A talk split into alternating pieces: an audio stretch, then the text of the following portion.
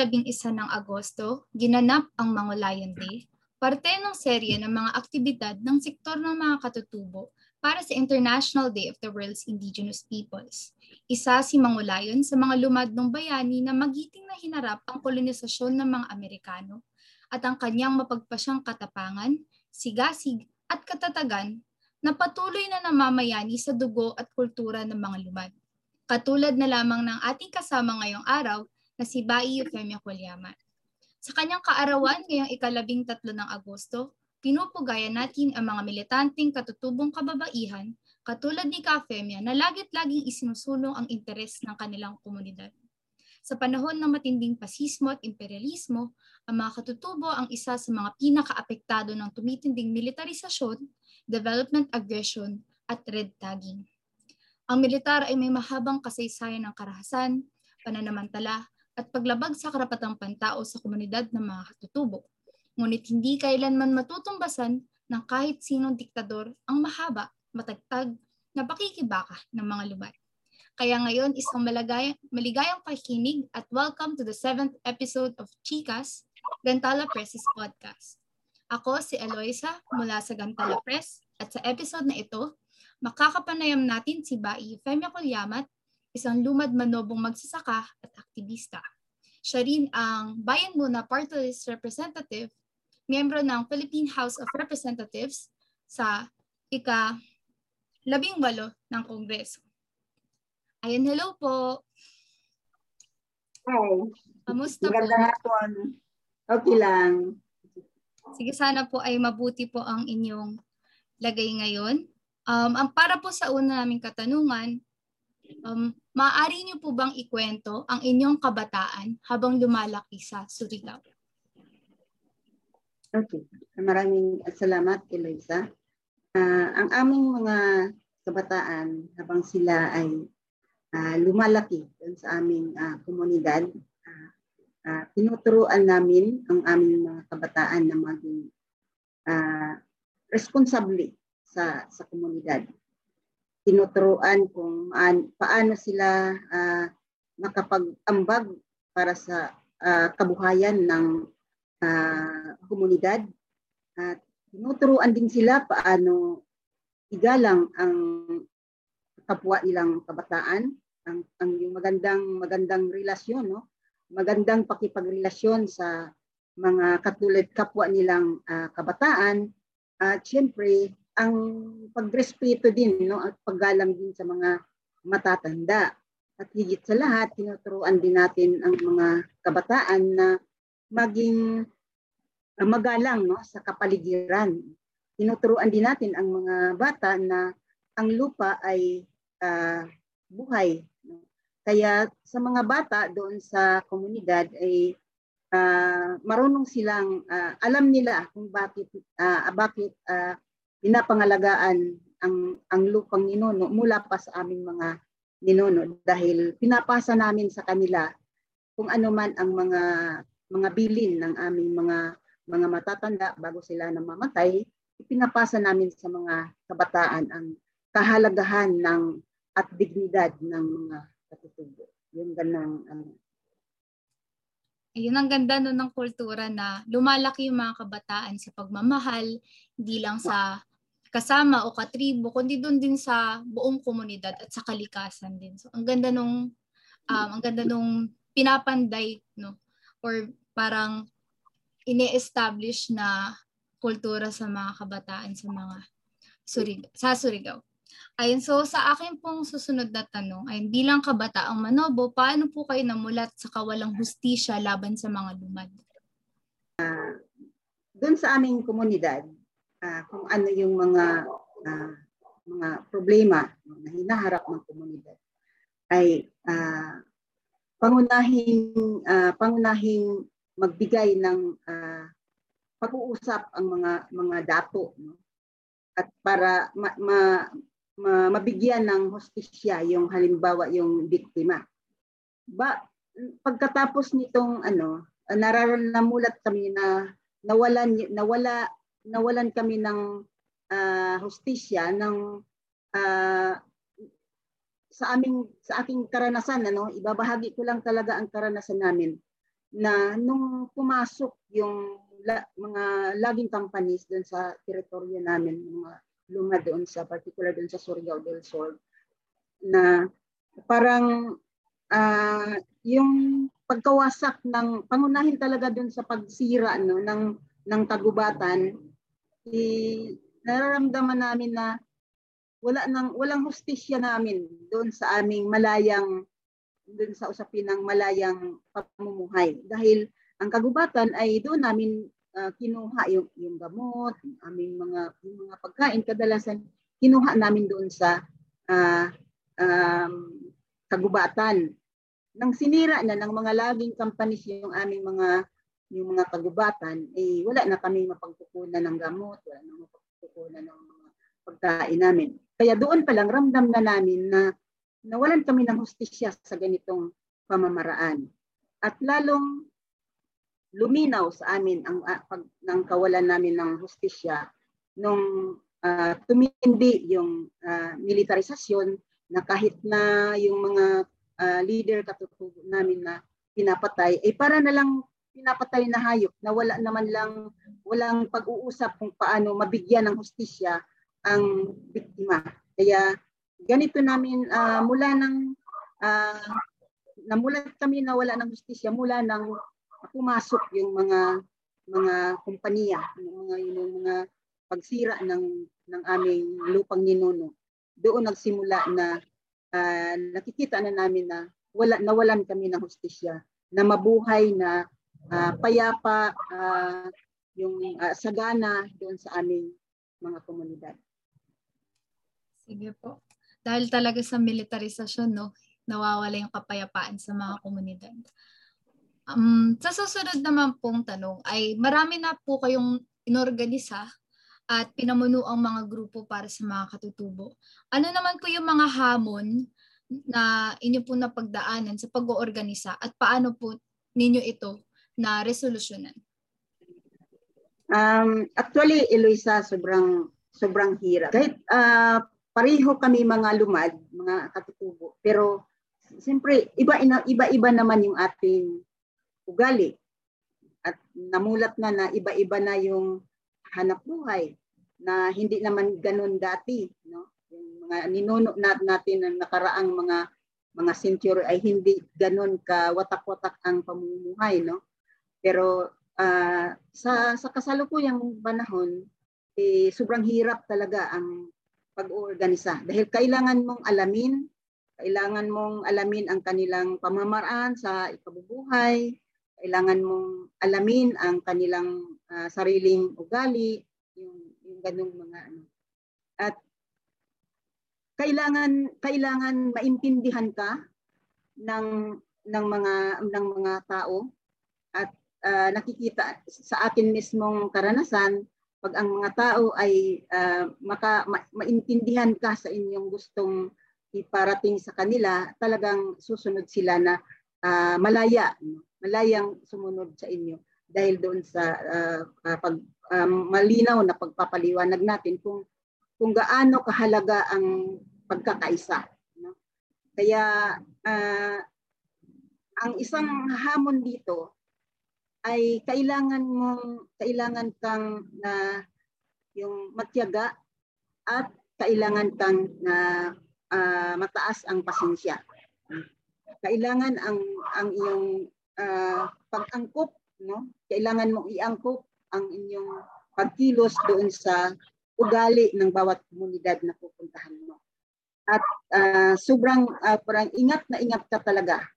At siyempre, bilang isang organisador, isa ka rin sa ehemplo, isa ka rin sa halimbawa no kung paano natin uh, ayusin ang ating uh, komunidad mula sa ekonomiya, sa politika at maging sa kultura. Dala mo talaga yung mga uh, ganitong ano na kailangan nating balikan ang ating mga ugali sa ating mga ninuno dati na wala silang ibang wala silang ibang iniisip kundi uh, maganda ang relasyon sa pamamagitan doon sa pagtutulungan sa ang pinakamahalaga ay pagtutulungan doon sa pagpapaunlad ng ekonomiya. Dahil ang ekonomiya talaga yung ating uh, pinakapangunahing uh, pundasyon no kung ano man ang ating pinapangarap sa buhay eh, kailangan talaga natin ang magpapatatag sa atin kung tayo ay busog eh, kailangan ang pangunahin nating i-impusar doon sa komunidad kung paano uh, mai, maipaunlad ang ekonomiya at kailangan maintindihan ka ng inyong uh, ng inyong inoorganisa. Kaya ang isang resolusyon dito ay yung walang walang ano, walang tawag dito, walang hanggangang pasensya at walang hanggang na tiyaga para uh, maintindihan ka ng inyong inoorganisa. E yung ganun. At uh, sa kasalukuyan na kahit nasa mga uh, panggigipit no ng estado kasi kahit nasa gitna ng kagipitan ay patuloy pa rin nating mas uh, matindi na ang ating pagpapaunawa sa mga mga komunidad sa ganitong kalagayan at kailangan maintindihan ng komunidad kung ano talaga ang layunin ng mga halimbawa ng mga militar na pumunta doon sa komunidad kung ano talaga ang kanilang layunin. Malinaw naman na batay sa karanasan yung mga komunidad na pumayag yung mga katutubo na pasukin ng mga malalaking minahan yung kanilang mga komunidad, eh wala talagang ganito katindi na militarisasyon. Matindi lang ang mga militarisasyon pag haras, pag ano sa mga katutubo doon sa mga komunidad na uh, mat, mat, uh, yung matindi ang pagtutol ng mga komunidad. No? Kaya kailangan sa inorganisa mo, kailangan nilang maintindihan yung ganitong uh, ganitong ugali ng mga uh, sabihin natin mga estranyo na pumunta doon sa komunidad na walang ibang walang ibang pakay diyan ng mga militar kundi uh, yung parang uh, hindi parang sila yung nag ano nag nagpapasiguro na uh, mapa, mapatahimik yung mga komunidad para uh, maka, makapasok yung mga mga korporasyon na kanilang uh, kanilang pinoprotektahan. Uh, yun, ito yung napaka napaka napaka ano na ayun parang ano dito napaka uh, matinding uh, hamon para sa mga organizer sa ganitong panahon kasi hindi hindi po bibitawan yung mga komunidad dahil alam natin na kung mawalan yung mawala yung pagkakaisa kung magkakawatak-watak ang mga komunidad, ay sigurado tayo na uh, makakapasok talaga yung mga mga dambuhalang korporasyon ng mina, ng laging doon sa ating mga komunidad. At siyempre, uh, yung sinasabi namin na kung ang ang lupang ninuno ay mawala, masira at mawala, pati na rin yung yung yung yung sariling pundasyon ng namin na mga katutubo sa pundasyon ng aming ekonomiya at ang aming dignidad, kultura ay mawawala din yan.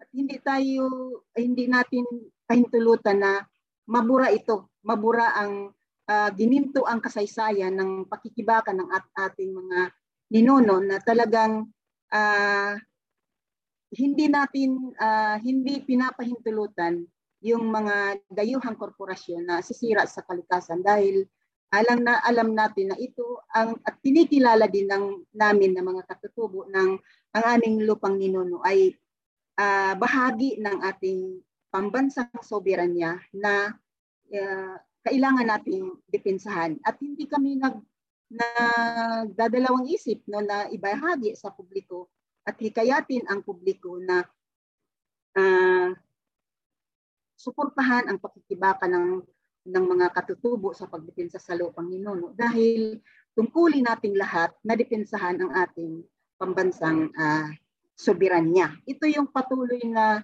ginagampanan bilang isang uh, organisador uh, kailangan uh, sisikapin na maintindihan ng mga ng mga tao ang buong kalagayan ng ating uh, hindi lang sa komunidad kundi uh, sa, sa buong Pilipinas at maging sa buong mundo.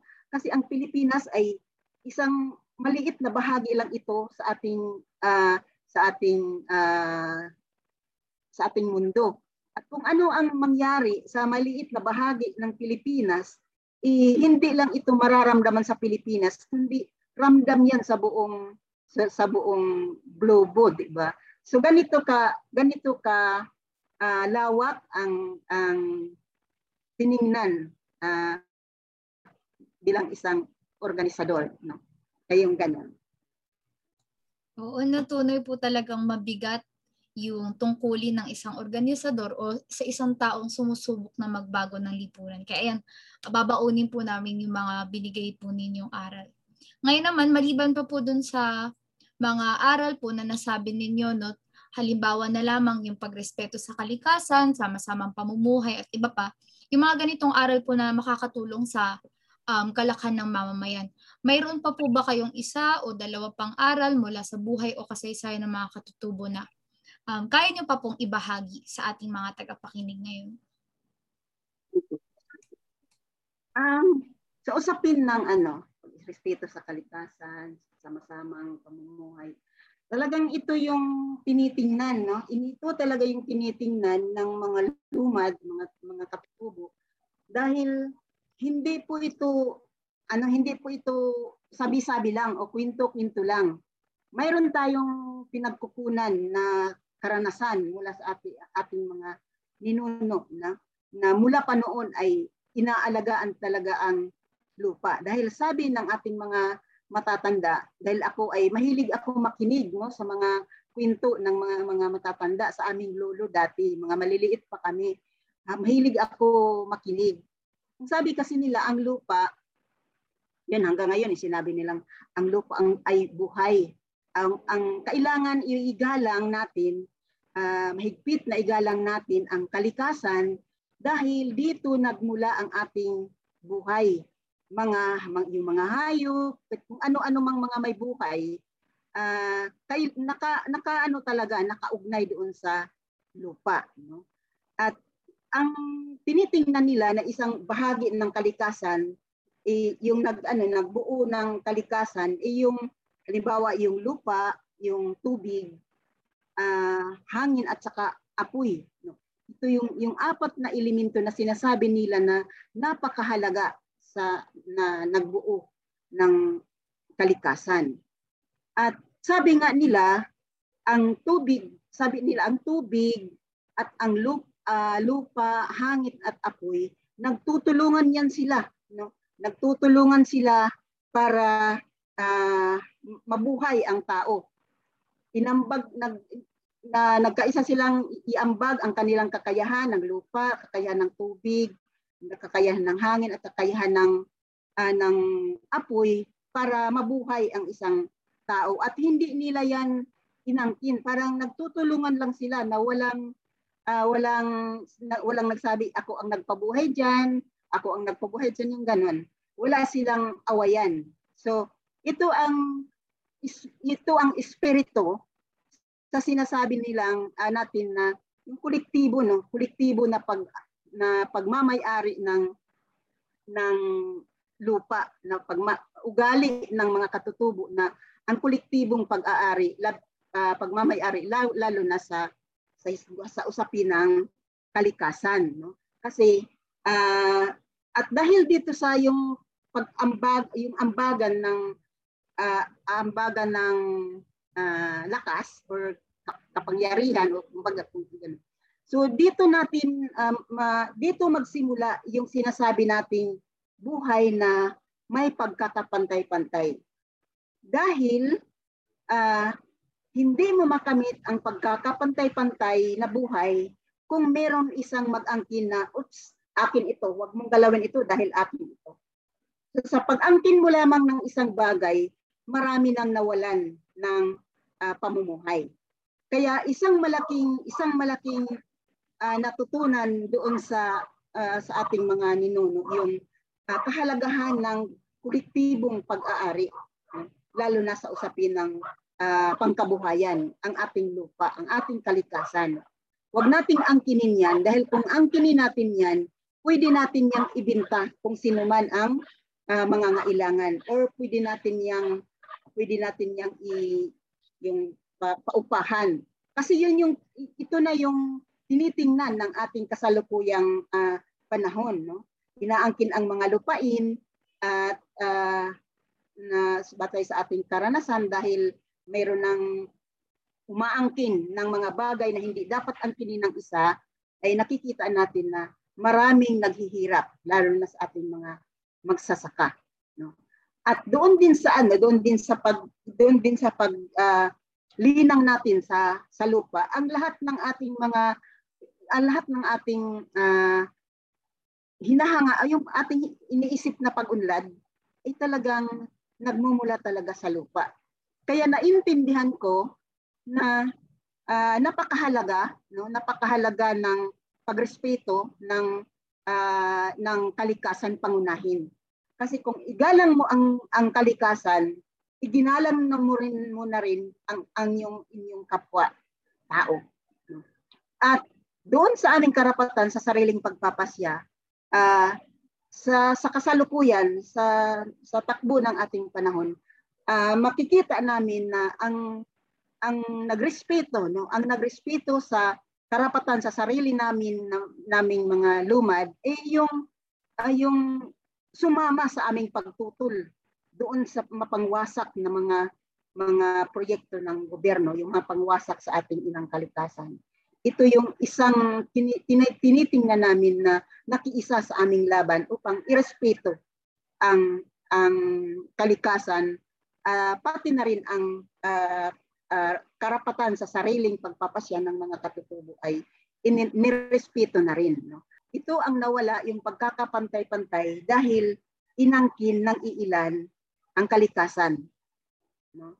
Halimbawa ng gobyerno, sabi, ang lahat ng mga ancestral domain ay pag, uh, pagmamayari ng gobyerno. At ang pagtingin nila dito ay pwede na itong iibinta o pwedeng markila. Kaya ito yung ating uh, mahigpit na tinututulan ngayon dahil sobrang ano, hindi natin makamit yung uh, mabuhay na pag magkakapantay-pantay kung ang ating uh, kalikasan ay patuloy na uh, masisira at patuloy na hindi ito igalang. Kailangan talaga siya mag ano uh, magmumula doon sa ating pagrespeto sa uh, kalikasan at pagrespeto sa uh, karapatan ng bawat isa. At ang bigyang pagbigay ng halaga sa pagkakaisa no sa, sa ano kasi ito yung ito yung mukha ng sinasabing uh, customary law no? Yung sinasabi sa EPRA na bagamat uh, Indigenous Peoples Rights Act ngunit may mga provision doon na hindi siya uh, pinapatupad doon sa komunidad ng mga lumad. Kaya kahit na mga lumad na nasa nasa uh, komunidad ay hindi na ganoon ka pantay-pantay ang mga pamumuhay dahil uh, sira na nasira yung mga uh, organisasyon. Isang halimbawa ko na ipakita ngayon yung pinaggagalingan ko na komunidad na magdalawang uh, dalawang taon na uh, nung ngayong August 16, dalawang taon na ang mga military na nagkampo doon sa komunidad namin. Bago sila dumating doon sa aming komunidad, uh, natamasa na namin yung uh, pagkakapantay-pantay na buhay. Walang, wala nang, hindi na gaano kahirap ang aming buhay. At uh, uh, lalo na may may paaralan kami, tapos umunlad yung aming ekonomiya. Pero mula ng August 16, 2019, unti-unting nawala ang mahigit dalawang dekada naming pagsisikap na pag-unlad sa aming ekonomiya, politika at kultura. Dalawang taon ng pag, pagkampo ng mga militar doon sa aming komunidad. Hindi pa nagdalawang taon, mga apat lang na buwan ang pagtira nila doon. Ramdam na ng mga komunidad na nasira na ang aming mahigit dalawang dekadang pinagsisikapang pag-unlad ng aming komunidad dahil hindi na kami makapunta sa mga komunidad. Ang mga sakahan namin, tapos makapunta man sa sakahan, yung mga tao, kailangan may oras kang uh, itakda sa inyong pagbalik. Parang hindi na talaga malaya. At sa maiksing kwento, sa ngayon, uh, dahil hindi na makapag hindi na makapag saka yung mga katutubo doon sa, sa aming sa ating pinanggagalingan na komunidad. Lumaganap ngayon ang illegal logging. at tinitingnan ngayon, sinusuri ngayon kung sino ang sa likod ng illegal logging na yan. At uh, batay sa mga uh, report no, na mata, matatanggap po ay uh, unti-unti na talagang makalbo yung mga mga ano mga kagubatan doon at hindi gaano ka pantay ang pamumuhay ng komunidad. So, ganito ang ating ano, napakahalaga. Napakahalaga talaga ng ating na uh, uh, pag-organisa, pagrespeto sa uh, kalikasan, pagrespeto sa karapatan ng bawat isa. Ito po ang kaya makikita natin na uh, kahit na sa sobrang panggigipit hindi matinag hindi papatinag ang mga katutubo sa buong bansa. Patuloy na nakikibaka. Dahil ang ating pakikibaka ay mayroon talaga tayong pinagbabasihan hindi pa naginip pa hindi pa naginip ang pakikibaka ng mamamayang lugar mayroong importanteng uh, na, batayan kung bakit ganito katatag ang pakikibaka ng mga katutubo sa pagdepensa sa ating inang kalikasan na kinikilalang lupang ninono ng mga pambansang Malawi. Yan. Ayun, ang ganda, ang bigat nung nung mensahe ano wala kay Kafemia. So ayun para sa mga tagapakinig no kung na inyong napulot kung nais nyo talagang um, pangalagaan o irespeto ang lupa o ang kalikasan, ang pinakamataas na forma na pagsagawa nito ay yung pakikiisa sa mga katutubo na nasa unahan ng hanay no sa pagprotekta ng ating kalikasan. So, ang ganda din ng mga kwento ng ating mga ng ng inyong mga ninuno no, talagang sinasalamin ngayon yung kinakaharap po nating um, realidad. Tanong ko na lang din po sana no since nabanggit niyo po na nagsimula na yung paghaharang, yung mga checkpoint, yung paglilimita sa mga katutubo sa pagsasaka, halimbawa. May balita din po kasi ngayon taon na parang um, ikinonsidera po kayong persona ng grata sa sarili ninyong pong lupa, sa sarili niyo pong bayan. Ano pong um, kwento dito? Uh, actually, ang pag sinabing uh, persona ng grata, ako doon sa aking sarili, doon talaga ako sinilang, doon ako lumaki at tumanda na nga. No? Pero wala naman akong ibang ginagawa, kundi ang ipaunawa sa aking katutubo ang ating ang kalagayan no uh, ang kalagayan ng mga katutubo noon at ang kalagayan ng mga katutubo ngayon ano ang pinag-iba so, batay sa karanasan naunawaan naman no ng ating mga katutubo ang ating kalagayan sa kasalukuyan kaya nga doon sa ating uh, pag-organisa sa pagpapaunlad ng ekonomiya, mabilis silang tumugon sa ating mga programa doon sa pagpapaunlad ng ekonomiya dahil naiintindihan nila ang ating uh, ginagawa. Uh, sa mga yung mga nagsabing persona ng grata sa atin na tagaroon nga tayo. Yung mga lumad na uh, itong nagpapakita na talaga ang pagkahati ng mga lumad sa pamamagitan nitong NCIP no? Dahil sa NCIP na inaasahan natin sana na uh, siya yung magdepensa, no? Depensa sa karapatan ng mga katutubo, pero siya na yung naging uh, naging ano na, na, na siya yung siya yung pangunahing nag ano ng mga uh, red tagging sa mga mga mga lumad no? Kaya uh, isang ano to um, isang patuloy na itong pag ano na as by personal and grata hindi ko yan hindi ko yan dinibdib no? Dahil wala naman silang batayan kung bakit hindi na rin ako pauuwiin sa aking lupang sinilangan. Wala silang batayan. Hindi na wala naman akong ginawang masama no? So actually hindi ako pumunta doon dahil dahil nga yung personal and grata at alam natin na ang mga taong yan ay talagang mapatay talaga sila. Kaya kahit naman hindi ako umuwi, hindi ako nakauwi doon sa aking komunidad, pero ang aking advokasya dito sa Manila ay nagpapatuloy. Hindi ko binitawan yung aking uh, panindigan dahil sabi na nga natin, napakahalaga nito. No? Na isang uh, isa rin itong pagpahalaga natin sa ating buhay na kung anuman ang ating mga nalaman ay kailangan ipasa natin doon sa ating mga kapwa kababaihan, kapwa lumad, kapwa Pilipino na at na ito ang ating dapat gawin dahil ito ang totoo. At dahil nasa landas tayo ng katotohanan, kaya makikita natin na kahit sa matinding panggigipit, ay patuloy tayong lumalawak. Dahil hindi talaga, meron talagang, halimbawa, itong uh, ah, COVID-19. No? At uh, lockdown, tapos walang ayuda, walang, walang massive na mass testing, wala, yung, walang kompletong tugon. No? Magsasabi lang tayo ng totoo. Hindi natin pwede yan itago. Sinasabi natin yan ang totoo dahil sabatin na nga sa mga kasabihan na sa katotohanan natin makamit ang tunay na kapayapaan.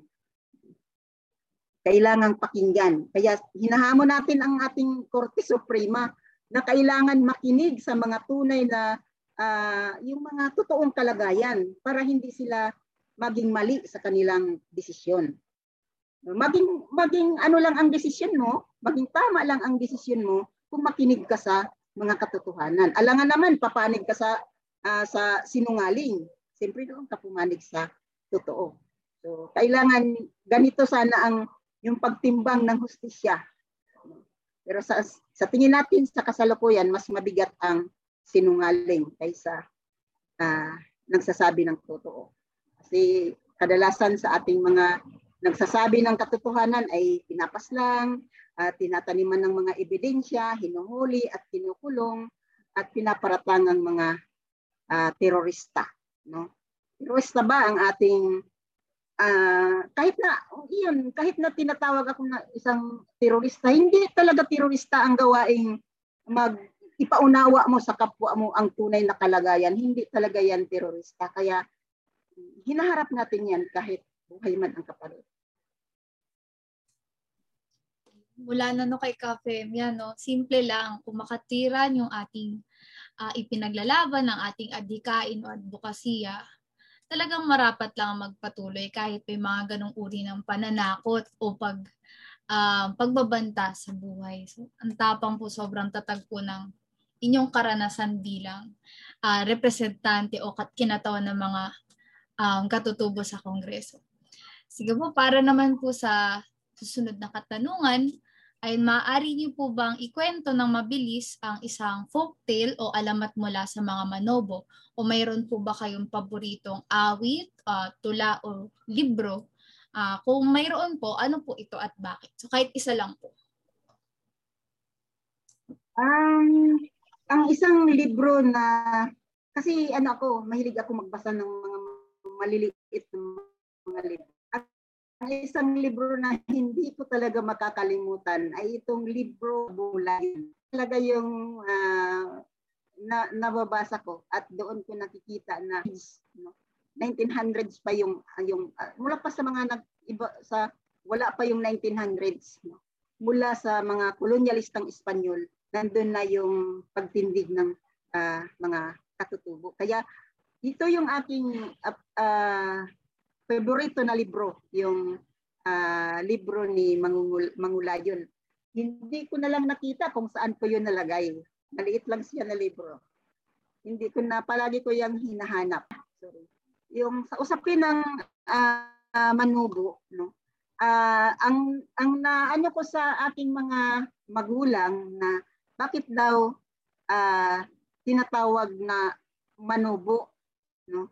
Kasi yung mga yung mga uh, mga lumad dati ay hindi sila hindi sila mag wala silang permanenteng sakahan no? Isang ano na lang nila yung lupa isang isang cultivate lang nila ng lupa pagtatapos ng isang taon uh, sa sa ibang lugar na rin sila nag ano uh, ilang ilang ibang lugar na rin sila, sila maggawa ng sakahan. Para daw uh, manatiling uh, mataba yung lupa, hindi siya maano, yung ganito. Kaya yung ano, yung sinasabing ang ang mga manubo kahit saan tutubo no? Kahit saan sila pupunta uh, manatili silang ano uh, yung parang uh, tawag dito um, ma ano uh, tubo na parang healthy yung parang maganda ang kanilang uh, ang kanilang uh, enerhiya sa katawan kaya kahit saan sila uh, tumutubo hindi sila mawawala, ma, ano sila, uunlad sila. Kasi yung yung tubo, yung tubo sa sa amin, yung parang lumaki, lumago, yung ganun. Manubo. Ang mga manubo kahit saan tutubo 'yan. So yun ang ano, yun yung ano, isang tapos uh, ugali din ng mga mga mga katutubo na mula pa sa ating mga ninuno ay meron talaga silang pagkakaisa meron merong uh, ugali na magkakaisa. Sabay-sabay. Kasi magtutulungan yan sila sa usapin ng pagtanim ng palay, magtutulungan. Tapos pag uh, maani, yung ano, yung pag mag uh, panahon na ng anihan ay uh, kung sino yung wala, bibigyan. Yung ganun. So yun, yun yung ano, yung ano ng katutubo. Nandiyan talaga yung uh, napaka gininto ang ugali ng mga katutubo. At nasira lang ito nang naimpluwensyahan tayo ng sinasabi nating adayuhang kultura. Kaya ayaw nating mabura, no? Ayaw nating mabura sa kasaysayan ang kultura ng lumad dahil ito ang tunay na kultura ng mamamayang Pilipino. Kaya nagpapasalamat kami sa mga uh, namumul, namulat no, at sumusuporta sa aming pakikibaka dahil pakikibaka natin ito, hindi lang sa amin ng mga Ayun, ang ganda no, ang yaman nung nung inyong mga kwento, ng inyong mga kaugalian na nakalakihan bilang mga manobo.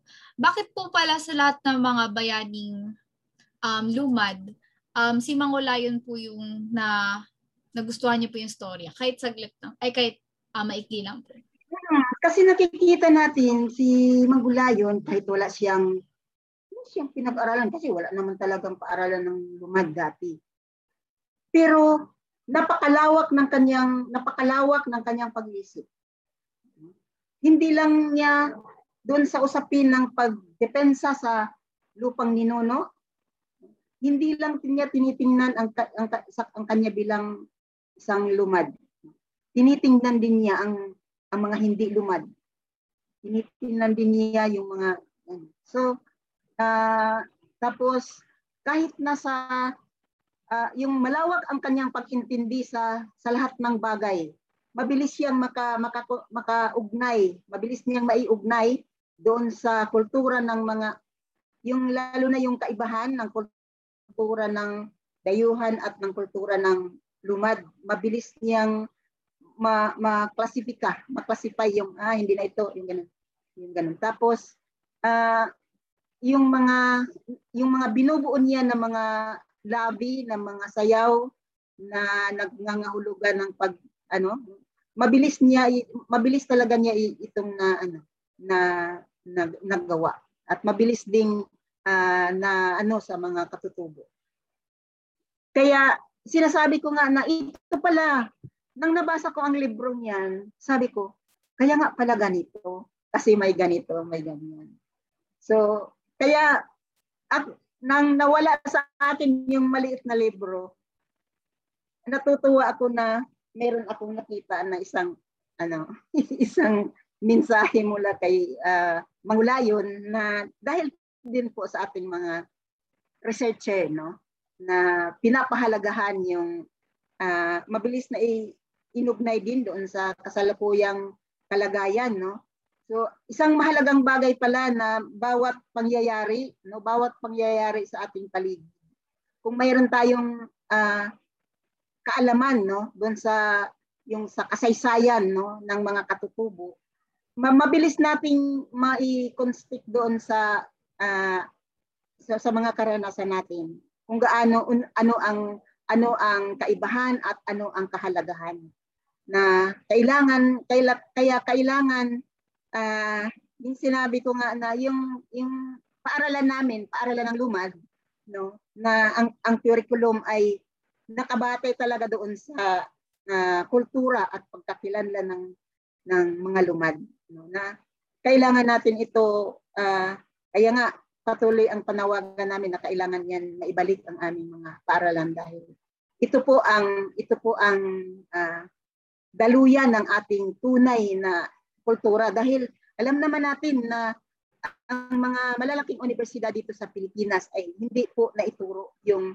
iwan ko ba sa isa inyo kung mayroon ba kayong uh, pero sigurado ako mayroon kayong napag-aralan ng kasaysayan ng Pilipinas lalo na sa sa buhay ng mga mga lumad. Kasi ako nung grade 3 ako doon ko pa doon ko pa yan na, nakita sa libro na Knowing Our Community na pinapakita yung ano ng mga katutubo. Pero ng grade 5 na ako, grade 6 hindi ko na yan nakikita.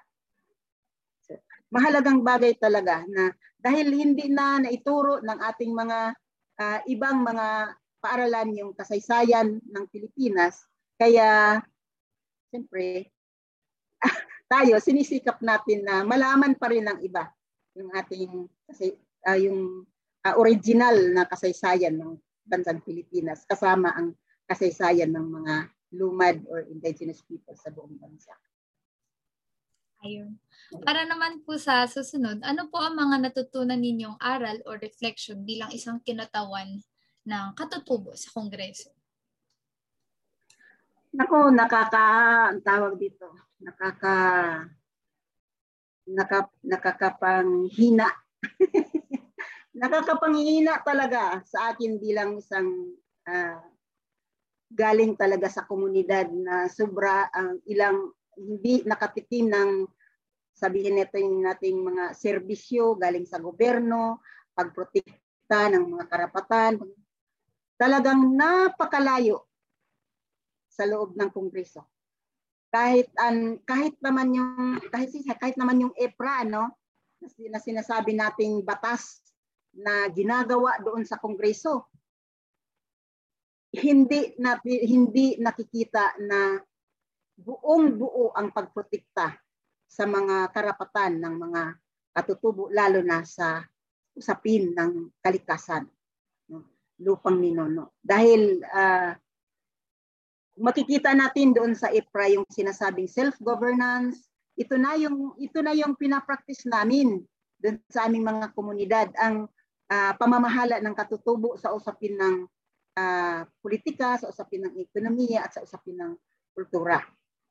Pero uh, na, na naitala din doon sa IPRA na kung ano ang uh, kung ano ang pinapractice na sa komunidad, kung pinapractice na sa komunidad itong customary law at saka yung self-governance, kailangan ng igalang. Pero napaka napaka uh, dismaya no? Dahil dahil hindi po 'yan na-implement sa komunidad yung isang yung provision ng EPRA dahil kahit yung pinagmamalaki nila na uh, section 56 56 ba yan? Hindi ako magkakamali. Hindi yan natikman ng mga mga komunidad. Maliban na lamang doon sa mga katutubo na sumusunod kung ano ang kung ano ang sasabihin ng NCIP parang parot kung ano ang sasabihin ng, NCIP, sumusunod yung ibang mga katutubo. Pero ang mga mga uh, moderno na mga lumad, moderno na mga indigenous peoples, hindi po yan susunod sa NCIP. Titindigan at titindigan ang tunay na na uh, self-governance ng mga katutubo. Kaya masasabihin ko na doon sa Kongreso, lahat ng mga uh, pinapanday na batas bagamat may provision na magpoprotekta sa karapatan ng mga katutubo. Pero ang, ang karamihan doon ay pagkomersyalisa ng kultura ng mga katutubo. Ay kadalasan sa mga batas na pinag-uusapan doon sa mga committee ay magpapakita talaga tayo ng ating uh, manifestasyon na hindi ito ipakita natin ang tunay na dapat uh, sundin ng dapat ito yung uh, lalamanin ng mga batas na i- isasalang or i- ano sa kongreso. So, yun ang ating ano. Kaya napakahalaga na uh, para sa akin uh, napakahalaga ng uh, malawakang pagkilos ng masa. Hindi natin maaasahan ang Kongreso na magpapalaya sa atin, kundi ang malawak na uh, kilosang masa, ang malawak na ano ng mamamayan. Ito ang malawak na busis, malawak na panawagan ng mamamayan. Ito po ang magpapalaya sa atin, hindi po itong gobyerno na ito. Dahil uh, hindi lahat ng mga hingi-hinihingi ng mga mamamayan yan, hindi lang sa amin na mga katutubo, ay hindi ito kusang ibigay ng gobyerno. Kung hindi natin ito, hindi dumaan ito sa pakikibaka. Kaya ito yung ating uh, ano na hindi hindi mahalaga sa mga progresibong organisasyon ang kongreso. Dahil ilan lang tayo diyan, anim lang kami. Pag may mga batas na pagbubutuhan, kahit na ano lulusot at lulusot yan dahil alam anim lang yung magnuno.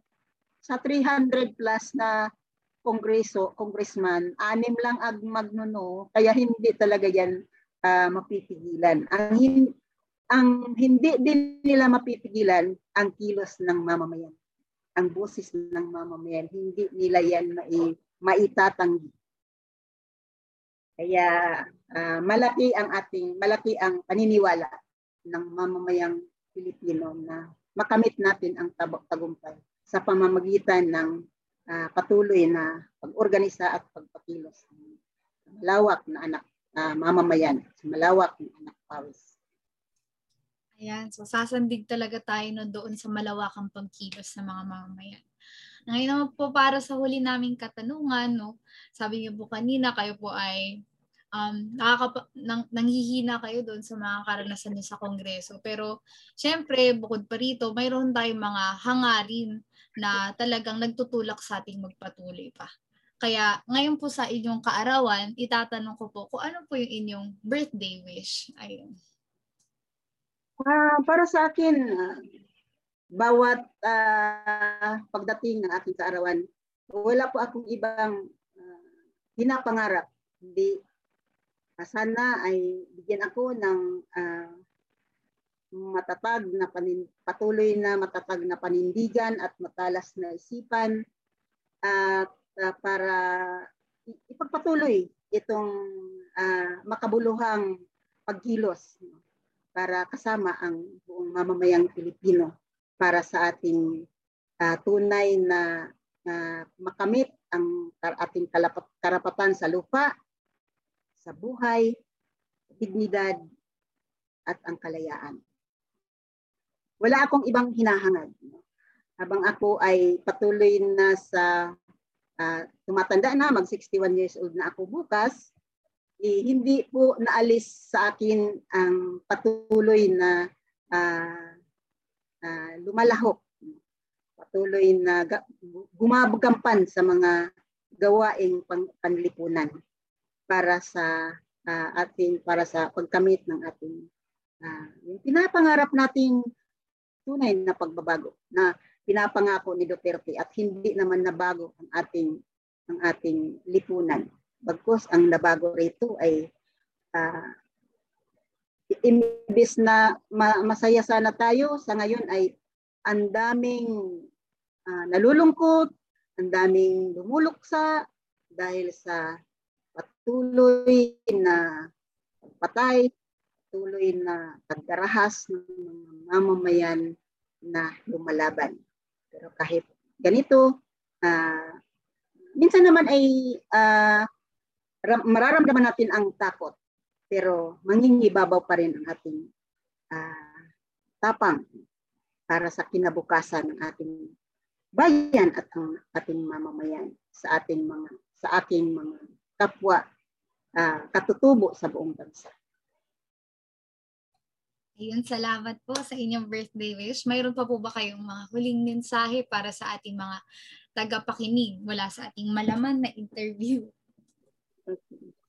Uh, para sa sa akin bilang isang uh, uh, manubo no na napunta sa kongreso at ako ay elementary graduate lamang uh, pero uh, wala akong ibang dinadala na iano doon sa kongreso kundi ang kapakanan ng mamamayan.